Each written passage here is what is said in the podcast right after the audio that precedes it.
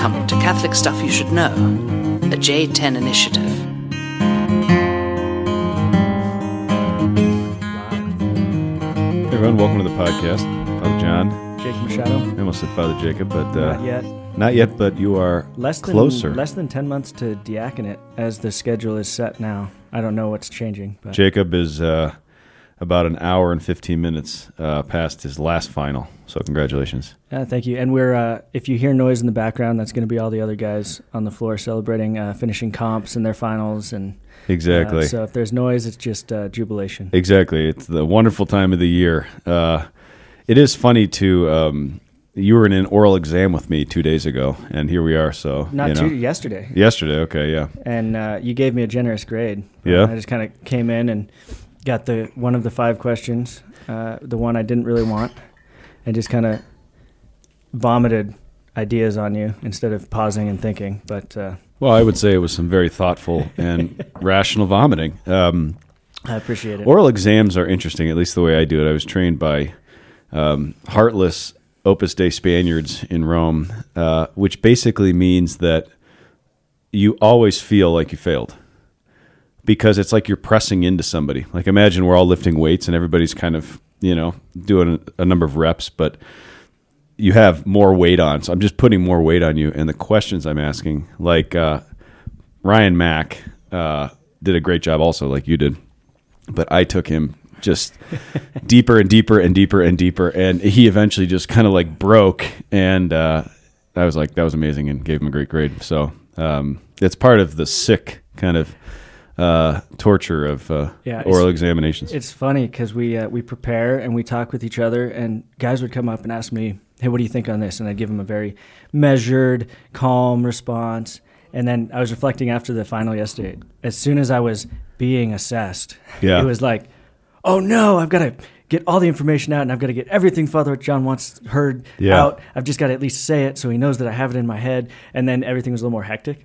And so there's something even psychological about kind of that that uh, assessment Yeah. level to it that adds to it. But it's not bad. Uh, Father John gives us his, his pedagogy for teaching is he wants us prepared when somebody comes and uh, just drops a question on us out of the blue after mass at RCIA something uh, that we can just kind of go into a somewhat intelligent uh, response. Yeah, I think that a lot of um, a lot of priestly life is fielding questions that you don't know the answer to, and um, I actually think one of the problems with priests culturally is that we stop asking questions because all we do is field questions. So when I'm with my buddies, they don't want they're not asking questions. We don't ask questions of each other, which men do in general, and um, there's just like this kind of collapse of desire for questioning because you're so tired from answering. And uh, so it's a big part of it is just there's a lot of people with a lot of questions and they need to be handled rightly. And I think a lot of it is like um, seeing how you guys deal with the question. Yes, there's answers. I'm looking for answers, but it's not just about the answers. It's about kind of how are you engaging the question, um, which I think is kind of thematic for how we do this podcast in general. Of like, you're not listening to this because we're not reading you the catechism here. Right? Go read Ludwig Ott if you want the dogmatic, you know, history of the church. But how how questions are dealt with actually matters. Yeah, as I was tempted to answer your question by saying, you know what, uh, Father John, that's a great question. Yeah. I know there's a fantastic answer, and I want to give you the best possible. So I'll uh, email it to you in a day or two. Right. because that's how hopefully if i don't know the answer i will handle a question at a parish Yeah.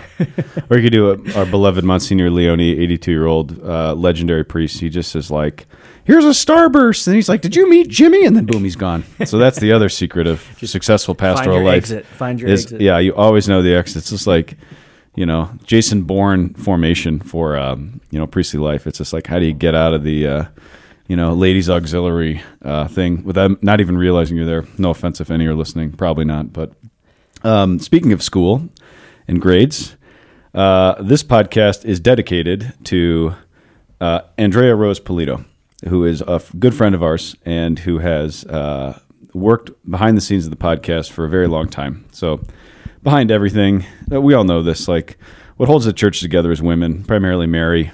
You know, the Religious Sisters of Mercy probably run the church in general, uh, but this podcast would have absolutely died uh, a number of times in the last five years were it not for our friend Andrea. Uh, who is a nurse, consecrated virgin, and who many of you know. She's we've talked about her. She's been on, but I'm dedicating this to her because, uh, uh, in gratitude, she's going to be finishing up working with us, and uh, she's now in Washington D.C. Just finished her first year in a master's degree um, in uh, at the John Paul II Institute, Marriage and the Family, and she's studying with all of the great communio people that I these are these is my I would say these are my people, but I'm not their people. So I guess I'm just a super fan of the Schindlers and Nicholas Healy. And uh, she has a class with a, another fierce Spaniard named uh, Father Antonio Lopez. Do you know Lopez? Have you ever read him? I do not. Or is this uh, the Thomist Father Lopez that Father Angel shares us? No, this is a different one. Okay. Yeah, this is a, a priest of the uh, missionary priest of uh, uh, San Carlos, St. Charles Borromeo, so the CL priest. Okay. And he's a professor, and he uh, had this course, and he's he's very he's tough. And uh, what I'm holding in my hands is um, an amazing um, uh, 18 page research paper that Andrea wrote that we're going to talk about today. I'm just gleaning all of her research. I did ask for permission to do this. Saving Desire How John Paul II's Anthropology Responds to Nietzsche's Will to Power. Wow. So you have a very philosophical mind. I thought you were the right guy to do this topic with. We'll try. This and is, uh, so, what I'm interested in talking about today is uh, saving desire, uh, but specifically the in, the relationship between instinct and the will to power. I've been uh, preparing for this Colorado Trail hike uh, in the month of July, which uh, Jacob's going actually Jacob, Father Sean, and Father um, Mike Rapp will all be on at different points. I'm doing a through hike with three guys, 486 miles through the Rocky Mountains, ending in the middle of nowhere, Durango, Colorado. Beautiful middle of nowhere. Beautiful middle of nowhere. Um, this is kind of a, a thing I've always wanted to do. We got a lot of guys jumping on the trail at different times. Um, but, anyways, um, we might. Uh, I don't know where I was going with that. Uh, well, I'm going to be joining for 56, 55 miles of it, and Right. hopefully uh, we'll do a recording from the field. right. That's where it uh, was. while, yeah. while I'm on that. Right. So, um, yeah. So I actually have no idea where I was going. I'm, I'm very much so. I, I just ate a bunch of um, insects on a bike ride. I was down by the Platte, and uh, so I'm gonna. I'm kind of like. I think it's messing with my brain right now. Gnat, gnat season on the Platte. Oh man, it's terrible. So, anyways, we're looking at the the relationship of instinct um, and Nietzsche's will to power, uh, and uh, we're going to kind of just kind of go through a couple of ideas on this. Um, but desire, desire is really the question of like what moves. Oh, I know what I was going with that. So I've I've been doing these training hikes uh, to gear up for this long month backpacking trip, and I've been listening to a lot of Jordan Peterson uh, who is incredible. Um, not a Christian worldview, but definitely somebody worth listening to. And probably the foremost popular critic of um, both Marxism and then uh, Nietzsche. But he respects them both, right? And uh, he has a deep respect for Nietzsche, um, but he's going to be uh, also very critical of what he sees as the kind of postmodern world we're living in, which is that basically the same thing is happening. You grow up in a Christian family, you live comfortably. Then you go to college, and you, the university fills you with ideas. And basically, that idea is the the narrative you've been told in your American Christian upbringing is wrong, and the right one is this: beneath everything is the will to power. That that power and coercion are beneath everything. This has now been unmasked by by Marx, Nietzsche, Freud, uh, and you have to not only exercise suspicion over everything you've ever been told, but you actually have to work to overthrow that in order to build up and and to build a perfect society, so to speak, if it's Marx, or your own self determination, uh, if it's Nietzsche, or these different things. So that's kind of what I'm thinking about and what Jordan Peterson is kind of in my mind right now. I don't think he has necessarily the right answer, but uh, he certainly gets a lot of things right. Yeah, I have not read the paper, um, so introduce me to the scope. What is what is Andrea introducing in Saving Desire? Yeah, I was looking for all the tear stains uh, on this paper. I didn't. Sure, I wasn't sure if they would come through. She sent it as a Word doc via email, but I know there was many, many. Um, she's a Sicilian woman, so it's just you know. But I remember very distinctively we were on 285 driving back from Crested Butte talking through this paper, and so she did a great job, and she got an A. which uh, she's very excited about. But basically, this paper is about the relationship between desire and self determination. So, desire, uh, what is that? And then self determination. How does desire play into me becoming who I am, who I want to be? The best version of yourself, as Matthew Kelly would say. and uh, so she takes Nietzsche and she takes John Paul II on this point, and the, that's the whole paper is really kind of J- John Paul II's anthropology in response to Nietzsche's will to power. So buried deep in the theology of the body is this uh, little section. I think it's just a paragraph where John Paul II says refers to uh, Nietzsche, Freud, and Marx as the masters of suspicion. You heard that phrase before? I took your fundamental class. Of course, I heard that. Yeah, of course. Everything's kind of masters of suspicion. everything is stolen and recycled in my this classes. is. Uh, I mean, it seems like the the masters of suspicion have come up maybe in the last four or five years. It's become kind of the the main lumping of those three to discuss what's going on now, kind of as a, a base level philosophy of the West, Yeah. especially America. Yeah, and I think that um, a lot of what we've been doing uh, in class and just in general, the companions we talk, we do talk about this stuff a lot. It's like we have to think more deeply uh, about the problems right now. The problems are intensifying. The solutions uh, haven't worked. You know, align with this political party, do this. We have to go deeper. We really have to go deep, deeply into this. So if my mom's listening to this, she's probably already checked out by now. Um, but everybody, my mom, Mary Machado, uh, every guy in the seminary, every layperson, we need to be thinking more deeply about the situations, and we can't just respond with kind of the political groupthink of what quote unquote our Christian circle says this is this is this is what we do. Yeah, what's interesting when we do that, when we fall back on kind of the, the talking point or even just the strict apologetic, it gives us a sense of security, Right. defending ourselves, but it's really only kind of reconvincing ourselves more than anything. Um, and it's kind of this struggle for the narrative. And the narrative is what's power right now. Right. So that's why we're that's why we're all up in arms about fake news or CNN said this or Fox said this or MSNBC said this or Breitbart saying this or whatever it may be. It's because the narrative is where the power is right now, and I think I think we need to start wading through that a little bit more uh, individually. Absolutely.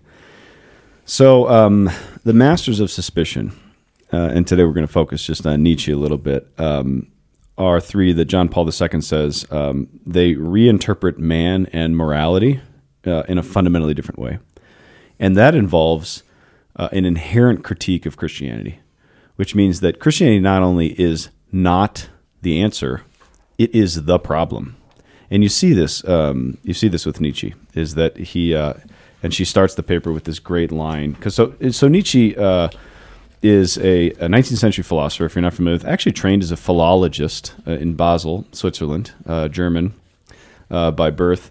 He is um, uh, he writes, uh, and then in 1889 he loses his mind. He goes insane. Now the question for that is why did that happen? I get syphilis, okay, whatever. But really, when you read him and you study his philosophy, you ha- one has to ask yourself: Was he just so committed to his own thought that he that the logical conclusion is insanity? Yeah. Do ideas have consequences? Do ideas have you know, consequences? even even uh, the first podcast we did on on um, Ressentiment and Max Scheler, I made an argument in the paper that I wrote on him that it was his clinging to his own ideas of a morality, that uh, and ethics, that he clung to that more than the truth of the gospel, right. and so that's why he changed. He changed his entire worldview to fit his his system of ethics. Max Scheler. Yeah. Yeah, exactly.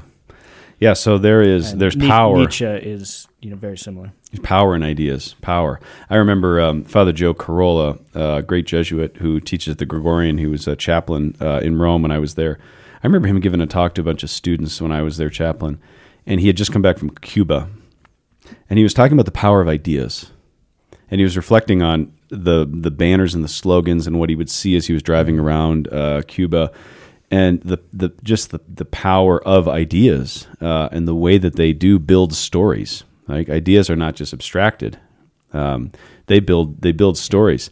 They help interpret reality for us. Yeah. What makes us distinct as human persons is that we interpret reality in a spiritual way. So ideas are not just these things that are abstracted; they're in us. They form the way that we think. They they determine the way that we wake up in the morning. So they're intimately connected with this notion of self determination. Did you grow up with a dog? I did not. Okay. Any had a- animals? I had a hamster for a little bit. You had a hamster, okay. so that hamster, I, I've been in this long debate with one of the Byer children's, um, uh, Maggie Byer, sweet girl, about you know how much are animals actually doing. You know, I'm trying to ex- distinguish like your dog loves you. Okay, what does that mean? Your di- your dad loves you. What does that mean? We're having very good conversations. 11 years old is like the greatest age ever. I think. I don't know if she's 11, but she's around there, right? That's just like the sweet age. They're not they're not bitter and jaded high schoolers yet, but they're they're thinking deeply about things. So your hamster, whose name was Chucky. Chucky, that's a great hamster. I got it from uh, my, my first grade class. The public schools uh, passed a ruling that you couldn't have animals in the classroom anymore. So Ah. my second grade year, I got to take Chucky home okay, and had him till maybe fourth or fifth grade. So if you grew up in the eight, you're you're probably too young for this, Early 90s. Chucky was like instilled terror in us in the Oh, 80s I- as I- children. Of course. Yeah. I think it was a, a sick joke that the teacher named the hamster Chucky.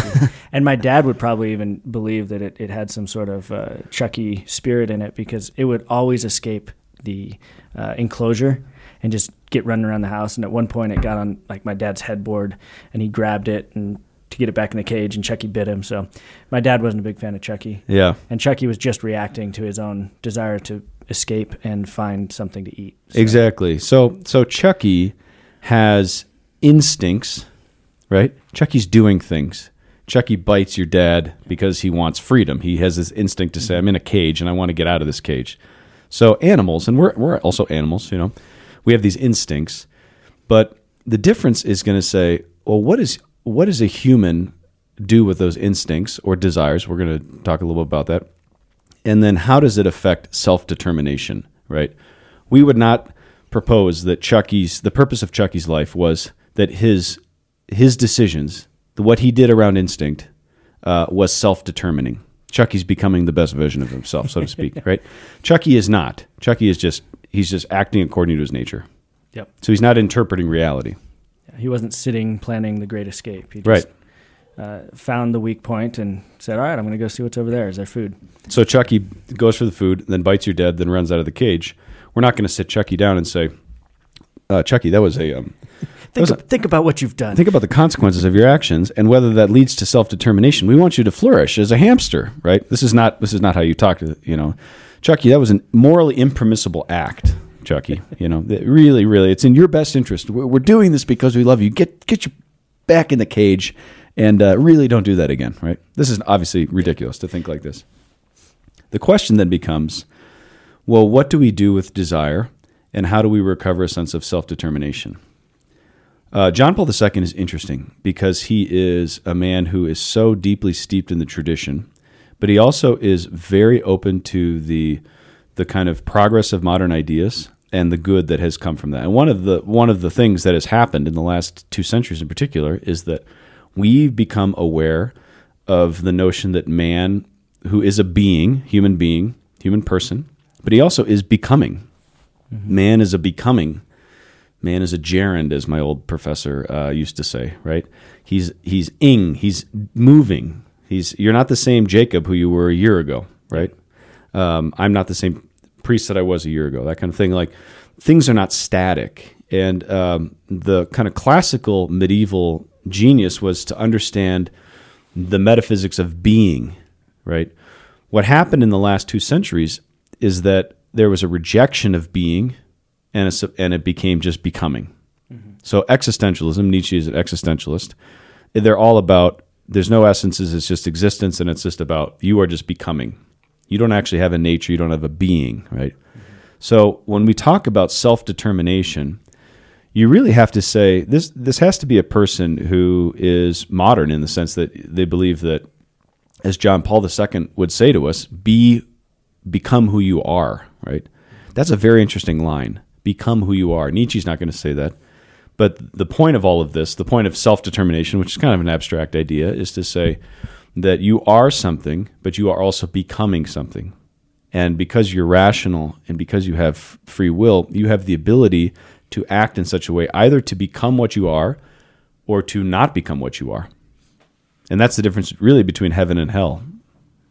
I don't know if you have any thoughts on that. Yeah, no, there uh, there seems to be a kind of a false separation that we can do where um, kind of the the real postmodern existentialist is uh, has no being until he enacts it into his life somehow. That it's I become who I choose to be uh, through my action um, over time. But then the opposite would say you are who you are, and then you're determined. Right. And a determinism isn't the Catholic view, but also a strict like self-deterministic uh, i can create myself is not the catholic view as often is the case we come to the middle and you are by your existence as a human being having a human nature something but you are also uh, your perfection in god's mind and what he desires your full flourishing to be and that's our process of becoming Right. uh, to becoming uh, entering into the beatitude that god offers us now and then in its fulfillment uh, in, in eternity. And so that becoming is this really dynamic, creative, artistic process where we are both artist and what is being sculpted.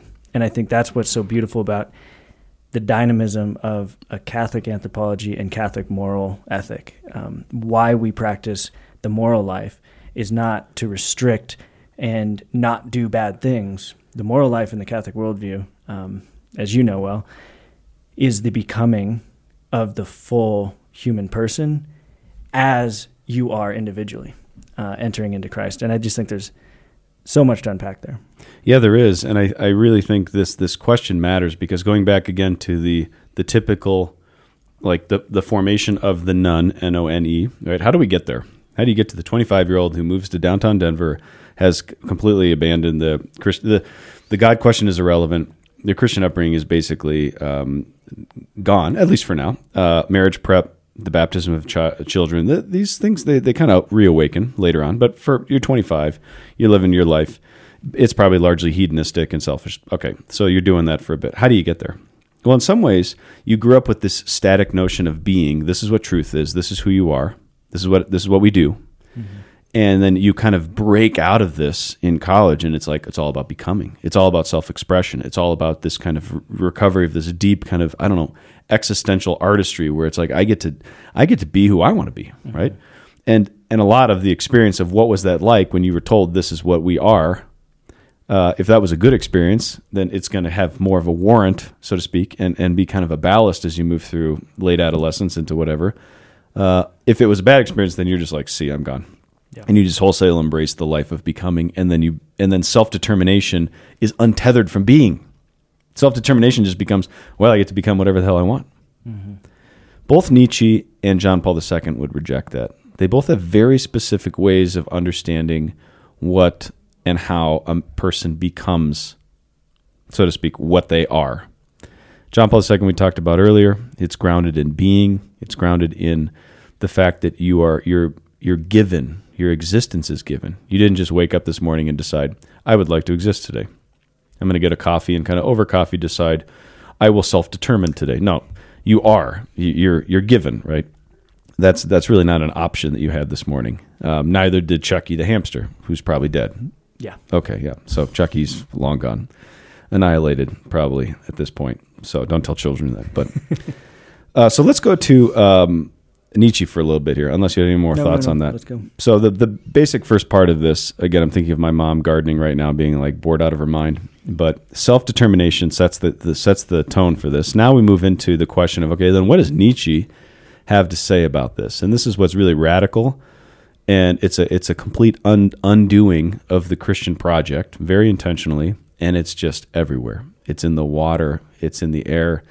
Um, I'm Nietzschean you're Nietzschean uh, in a in deep ways that we don't understand. This is Jordan Peterson's great insight: is that this is in us, right? We believe in power more than love, and that's the key word for us today: is the will to power, is the subjugation of desire for the will to power, and we'll get into that here in a second. So, so here's a couple of lines from uh, Nietzsche just to kind of set the tone here. Number one: the church sends all great men to hell. It fights against the greatness of men. That's a line from his book, uh, The Will to Power, which was actually a collection of things that uh, he wrote that were posthumously uh, published. The church sends all great men to hell. So, so Christianity is not interested in greatness. Christianity uh, actually squashes greatness. It relinquish. It destroys desire. It kills uh, that which is in us. Uh, he goes on to say that somewhere else he says, every mistake in every sense is an effect of degeneration of instinct. All right. So I was in a Corvus coffee shop, and uh, you ever go to Corvus? I've been there a few times. Great coffee. It's really expensive, though. I mean? I have to say, and they keep getting more expensive. yeah, Six bucks you know, I could get it just a, a, a little cappuccino for like a euro everywhere in Rome. Mm-hmm. And here it's like you got to pay six bucks and then you're expected to tip, and it's like you got to be kidding me. But Corvus has great coffee. I dropped into Corvus very briefly to work on a project. Had an hour to kill in between meetings, and they get. I could just tell the the barista was very uncomfortable, and uh, just looking at me in in the collar, and uh, she had on her arm this huge tattoo that said "Hell Bound," and I was like. And I, she saw me looking at it, and I looked, and she. It was a very kind of interesting moment. So hell bound. Why why would you put that on your arm? Uh, that's an interesting question, right? And I think that that's something of Nietzsche. The church sends great men to hell. It fights against greatness. Why? Because of the effects of degenerating instinct. So the Christian project has degenerated and destroyed instinct, right? Or desire, in the sense Nietzsche's going to use them kind of synonymously. And so we have to say, what is he talking about, and why does that matter? Okay, so so you choose hell if you choose greatness, but it's better to go to hell than it is to squash your desire and to become inhuman and to become decadent, as he would say, uh, in becoming a Christian. That's a very interesting starting point. Is the primacy of instinct and the way that that leads to self determination. Okay, for Nietzsche. Yeah, I feel uh, that- not a, a direct um, contrast, but kind of in the, the death of Socrates, it is better to suffer an evil than to commit one. Uh, Right. And then Nietzsche's kind of saying, well, let's not be bound by anything and get back to our true instinct. Uh, exactly. Not a perfect, but there's a there's an inversion of even the the Western patrimony from the beginning of philosophy, and Nietzsche's turning it. Exactly. And the enemy for Nietzsche is not so much Christ as it is Socrates. Yeah. Like he is the, the Nietzsche is completely anti Socratic in the sense that Socrates glimpsed this ideal. He saw something, he saw reality, and, and he interpreted it, and he set the whole trajectory of the West for th- thousands of years. This is how we interpret ourselves and come to understand ourselves in light of these transcendentals, in light of in light of being itself. Right? That's the the, the Greek genius, and he's trying to invert all of that. And the purpose is why, because true greatness lies not in the kind of primacy of love, so to speak, whatever that is, but in the primacy of instinct and in the will to power, which comes. All right, tangent for a second. Do do people still go to Toys R Us? I don't even know if Toys R Us is still in existence, to be honest. Okay, because I was thinking about um, if you want to see the will to power at work, take children to Toys R Us, right? like I have a very, and I'm not talking about children abstract. I'm talking about my childhood and my brothers. I have a very distinct memory of my father, who was just an incredibly patient, is an incredibly patient human, um, like unbelievable. And the older I get, the more I'm like, it was just heroic dealing with us growing up. But my brother and I went to Toys R Us one day uh, to get bike horns for our bikes. So this is back when we lived in Chicago. So I was probably seven. My brother's probably six. And uh, there was one condition of the bike horn: you will get this bike horn if you don't, if you don't just keep, you know, uh, collapsing the horn part and blowing thing in Dad's ear. And my dad very calmly just saying, "All right, boys, I don't want to hear these horns while we're in the store, okay?" And then a second later, you know, and he's like, "Boys," and of course this is my brother, my younger brother Steve, who's blowing the horn, and then one more, and then he says, "Boys, I'm serious, no more blowing the horns." A couple minutes pass, bike horn again, and he says, "If you blow that horn one more time, it's gone. You're not getting a bike horn today." A couple minutes pass, you know what's coming. He grabs the horn from my brother, and then he looks at me and he grabs mine, and he says, "You're not getting one either." And I was like, "What is this?" Right? And I kind of threw a fit, and Steve threw a fit. None of us got bike horns, and we left Toys R Us very sad. In my mind, this sums up the will to power, so to speak. It's in us. We want our will. We want our way. We want power over things. I want the bike horn, and I want to be able to blow or to honk that bike horn whenever I want. Yeah. To This is- exert ourselves. to exert oneself. And I really believe, as a seven year old or as a six year old, because I wasn't blowing the horn, let's put that out there again, Dad. All right. My but parents do communal, listen. Catholic anthropology, we're communal beings. Exactly, So- and that's the that's the whole other lesson uh, is like what what your brother does actually matters for you. The consequences of his actions affect you and and yours as well for other people. You're not just this kind of autonomous, self determining being. Okay, in Toys R Us with your bike horn. You are a part of a living community of people, and what they do with their bike horns matters for your bike horn. And I never got one ever, and I've obviously still got to work through this in therapy. So Now I want to see you riding down in your you know streamlined bike with a bike horn, coming down. You know, like I don't know one of the mountain peaks you bike and just be. Uh-uh, Yeah. Uh, uh. now it's funny you say that because I think I've told this story on the podcast because we had somebody sent us a bike horn. So I must have told this story Already? before. Yeah. Well, everything's recycled at this point. Anyway, So the will to power uh, is in us. Nietzsche picks up on that and he says this is the way to self determination. It's the primacy of instinct.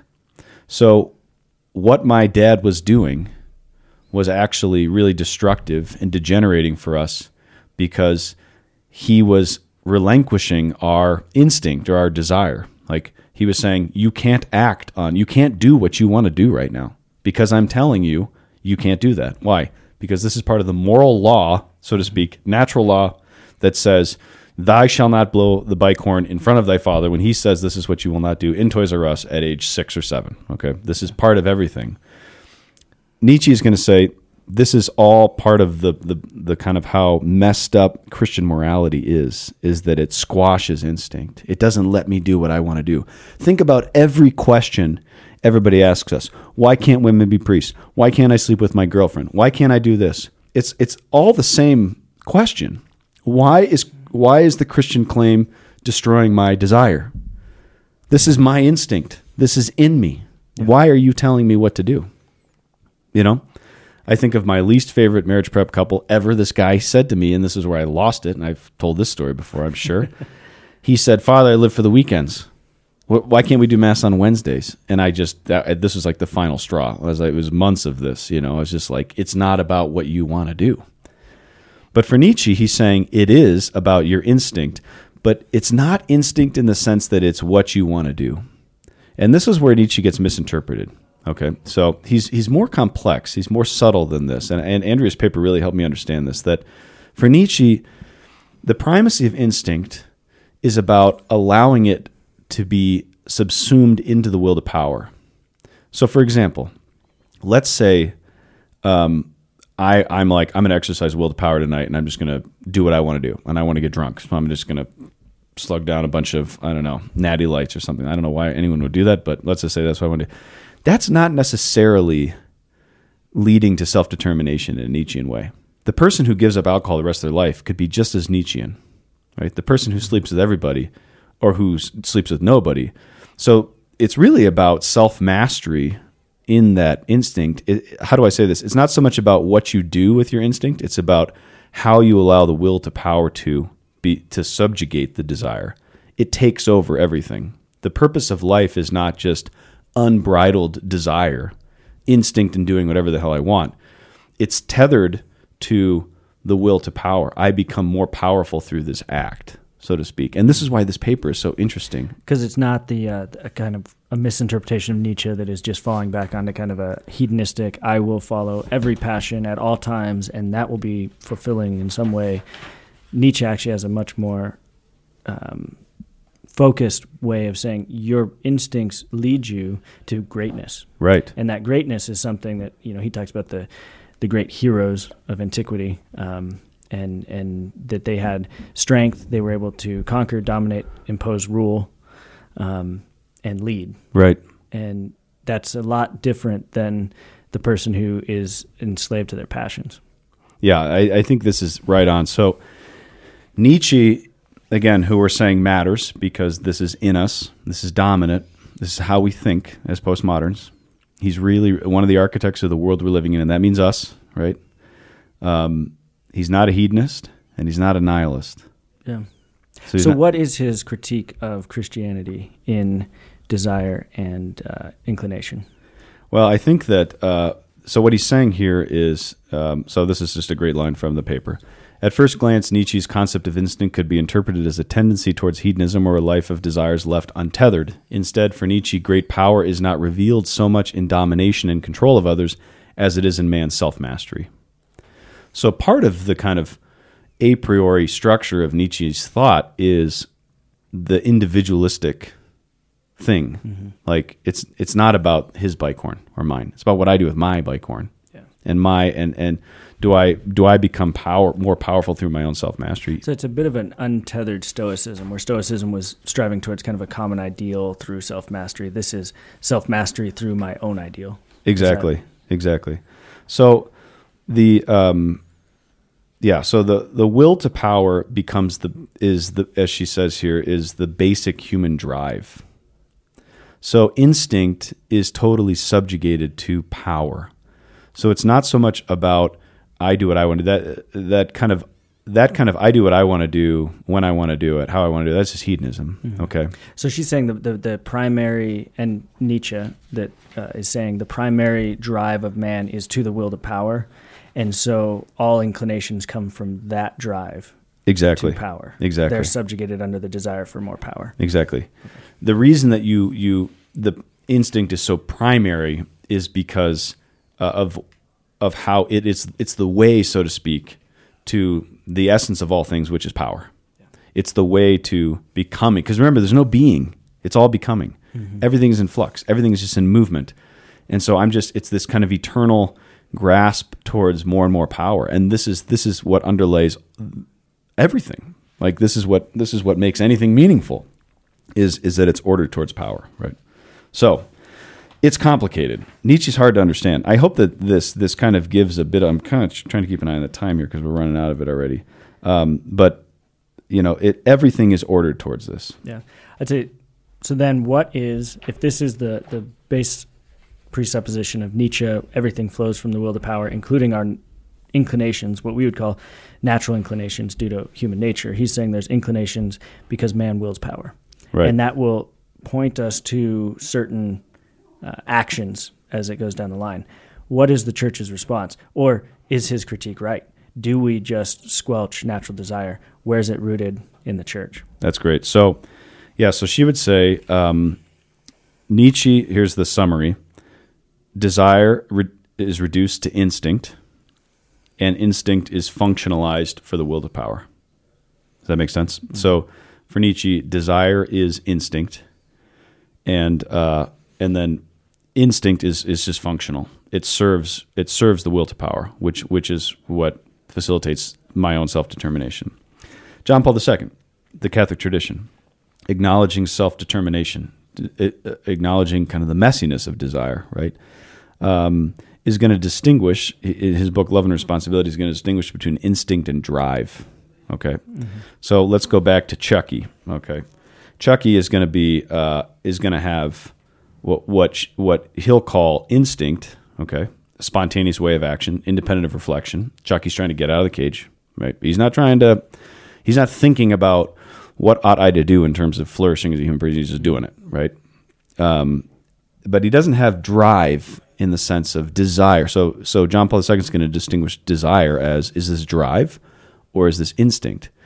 Now, when he's, when he's talking about drive in love and responsibility, he's talking about sexual drive, which he's trying to help us rehabilitate in this kind of over sexualized world, which just, again, reduces drive to this meaningless pursuit of instinctive movement towards the will to power. But drive is meaningful uh, because desire is meaningful. And we don't take desire seriously enough, right? Desire is something, or drive, what drives us every day, what wakes the heart, awakens it, and moves us, um, is meaningful not because of the way it facilitates the will to power within us. It's because of the way that that desire is instilled within us, right? So there are desires in us, and I think as Catholics, and what Nietzsche, what we need to learn from Nietzsche is that he's he's dealing with a decadent Christianity that had rejected uh, desire, that had squelched desire, and he's trying to reawake it. He under, he interprets it as instinct according to the will to power. That's problematic. But as Christians, we're, we're not the models of desirous life, mm-hmm. and especially when it gets weird and kind of I don't know, kind of fabricated or just like the gravitas of, of a lot of Christians, or just the kind of hedonism uh, of of a, a, kind of a consumerist American world. That these things are not inspired. No. If you got the committed Nietzschean serving me a cappuccino with hellbound on her on her on her wrist here, like she's not looking at me and being like, "Yeah, that's the way to true desire." Yeah, because are we are we portraying uh, an ideological Catholicism? Right. It just kind of gets reduced to idea and reason. Or are we portraying that we are professing Catholicism and here's kind of the overarching thing, but in effect we're living as if God really doesn't matter or doesn't exist in the way we express our lives in the postmodern materialist kind of consumeristic culture. Neither of these are Christianity. Neither of these are really desirous. Yeah. And they leave you empty, uh, kind of in the in this core of your humanity. Um, I think my synthesis attempt here, what I think is really interesting, the question i have been pondering uh, before this even is the relation to the fall of Adam and Eve and the temptation to be like God in light of God's plan for us to be like Him, to be brought into His inner life. So God has always desired to bring us into His inner life. Uh, that was the plan. That's what Christ opened up in salvation. And we read, uh, we do not know. Um, what we shall be because we have, we shall see him as he is. We are going to be made like gods. There's a, a small de, deification of man in God, and that's God's plan for us. But we have to receive it. It's not taken, it's not imposed by ourselves. What's the option that we took in the fall? Adam and Eve wanted to be like gods and so grasped at it. Right. And wanted to impose their godlikeness rather than receiving their godlikeness. And so what I see Nietzsche doing is looking at an anthropology that only looks at fallen man as the solution or as, as the, the present reality. Fallen man has this drive to power, which is true. But we say there's an order of grace uh, beyond that. I think that's that's right on, and that's that's the best way to frame it here as we kind of try and draw all this together. So, basically, a bourgeois, decadent uh, he, uh, materialistic Christianity, which is unfortunately too dominant and too in us right now, sees creation without the fall. Nietzsche, the master of suspicion, sees fallen nature without creation. And the answer is to see that, both of those, and then a third part, like you said, which John Paul II calls the ethos of redemption. So you were created with desire, and he wants you to be a desirous person, a desirous man and he wants you to and your desire should fulfill and expand you should actually become more desirous more erotic you could say as you grow deeper but the second piece that thing is fallen you can't you can't trust those desires mm-hmm. right and I, I i'm you know it's it's the kid with the bike horn if my dad's like you know there's too much emphasis on the fall. You know, your desires are really good. I really well. Let's talk about that. You know, kind of this this yeah, there's so much like pseudo affirmation that comes from this kind of a parenting approach of like I, I would call it like conversational accompaniment. That that's not enough, right?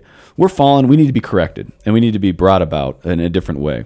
Um, but that needs to be ordered towards the final and definitive thing, which is that desire was saved by Christ. He assumed desire in his human nature and lives that out? Pseudo Dionysius the Areopagite will even go so far as to say there's eros in God, in his Trinitarian life. That's what moved him into creation. So this is this is deep in the tradition to say that desire matters. Desire has is good in itself. It's fallen, and it has been saved by Christ. And if that is not, if those three things don't kind of move us through how we live and interpret how and how we interpret reality, then we're going to end up in one of these two extremes, kind of yeah. a hedonistic pseudo Christian life or uh, just a Nietzschean um, reduction of desire to instinct, which uh, ultimately resolves itself in the will to power and, from what it looks like, insanity. And so, what we offer instead of those two uh, is a Christian anthropology and a Christian moral uh, kind of understanding where the theological virtues are primary because it's the saving act of God entering into creation and giving us charity through the indwelling of the Holy Spirit, through the sacraments. We receive the the love of God inside of us, right? And that kind of opens us up to now have faith, which enlightens us to the truths of God, enlightens us to our uh, supernatural end of beatitude, which is communion with God in friendship for eternity, and that starts now in in the sacramental life, in the relation, and that gives us a hope that we can actually achieve that, right? So those are the three theological virtues: faith, hope, and charity, and that faith then giving us the the clear sight of the end of union with God, the charity uh, which is first and moves us, and then is the end we're desiring is rooted in a sure hope that God has promised this. God, who can't deceive, promised this. So now we have hope to achieve this. And in this light, now all of the moral virtues, everything, it's not a, oh, I going to restrict myself. Chastity isn't a punishment of the body. Chastity is a perfection of our sexual desire in our state of life for the end, which is union with God. Fortitude is going to be the courageous perseverance towards the good in all choices in all points of life, right? For the perfection, excellence, pointing to that end. And so when we have this end in mind, the beginning and the end of charity and God, that's our creation. And we get to be creators with every single act that we make. When I choose to be generous, I make myself generous. When I choose to be trustworthy or honest or humble, I make myself trustworthy, honest, or humble. When I choose to lie, I make myself a liar. When I choose to steal, I make myself a thief. I'm actually creating myself. And am I creating that in light of the end, which will be complete flourishing in the love of God, which will go beyond any type of understanding that we have of it? And the power of redemption is that you're you're no longer being a thief. Yeah. When when the act of thievery uh, happened, and you became a thief, um, that's taken from you. And a lot of our work as priests is about helping people recover their identity in Christ, which means you are not the identity of these decisions when you acted on. So faith, hope, and charity, the structure of everything, the, the way towards our end, um, and the the necessity of them for self determination. I think we need to be praying for that, especially in this Easter season. And that desire, the desire is for friendship. The desire is for flourishing. The desire is for God. That desire comes from from faith and comes from the charity of God in us, right? So the desire is actually what ends up moving. The will, I, I like Nietzsche uses the will to power, but the will is nothing other than to love, to love something. And so, what do we will towards? Uh, and that is our love. Our desire for something is is united to our love for it. Well said. I would give you a, an A on that oral exam. Great. So, That's well, better than I actually did during my moral f- exam. Finally, Oh, did I kind of choked up because Yeah. I'm terrible when I feel like I'm being assessed. Yeah. So I guess just uh, Father Noriega, come listen to There you go. this podcast. Give him and a little can give me a extra little, credit. little knock. Uh, Exactly. up. But uh, Well, congratulations on fin- finishing the semester. no, thank you. This is good. We uh, will be back here with another one. We're going to start kind of spreading these out through the summer. Uh, there's a lot of travel, different things, but uh, grateful to have uh, Jacob Machado with me today. Do you have a shout out before we close? Yeah, I'm going to shout out uh, my aunt and uncle, uh, Bob and Val. My dad shared the podcast with them, and when I was talking to him, he was like, "Hey, we listened to the, the first podcast. It sounded great." And I was just kind of like, "No, no, No, no. People shouldn't know about this." I know. no it's good. Uh, so shout out to them. Thanks for listening. That's great. And I would just close with where I started with is a shout out and a like a super shout out and a word of gratitude to uh, Andrea Polito for her hard work. Uh, great paper, Saving Desire, uh, how John Paul II's anthropology responds to Nietzsche's will to power, but also just great friendship and um, support of um, of this podcast over the years. Uh, even when priests uh, use their will to power against you, myself included, uh, we thank you for your love and support. And uh, yeah, that's it for now. We'll take a little break and come back again. Yeah, thanks for listening. Catholic stuff. Go for it. Well, Catholic stuff you should know. Take care.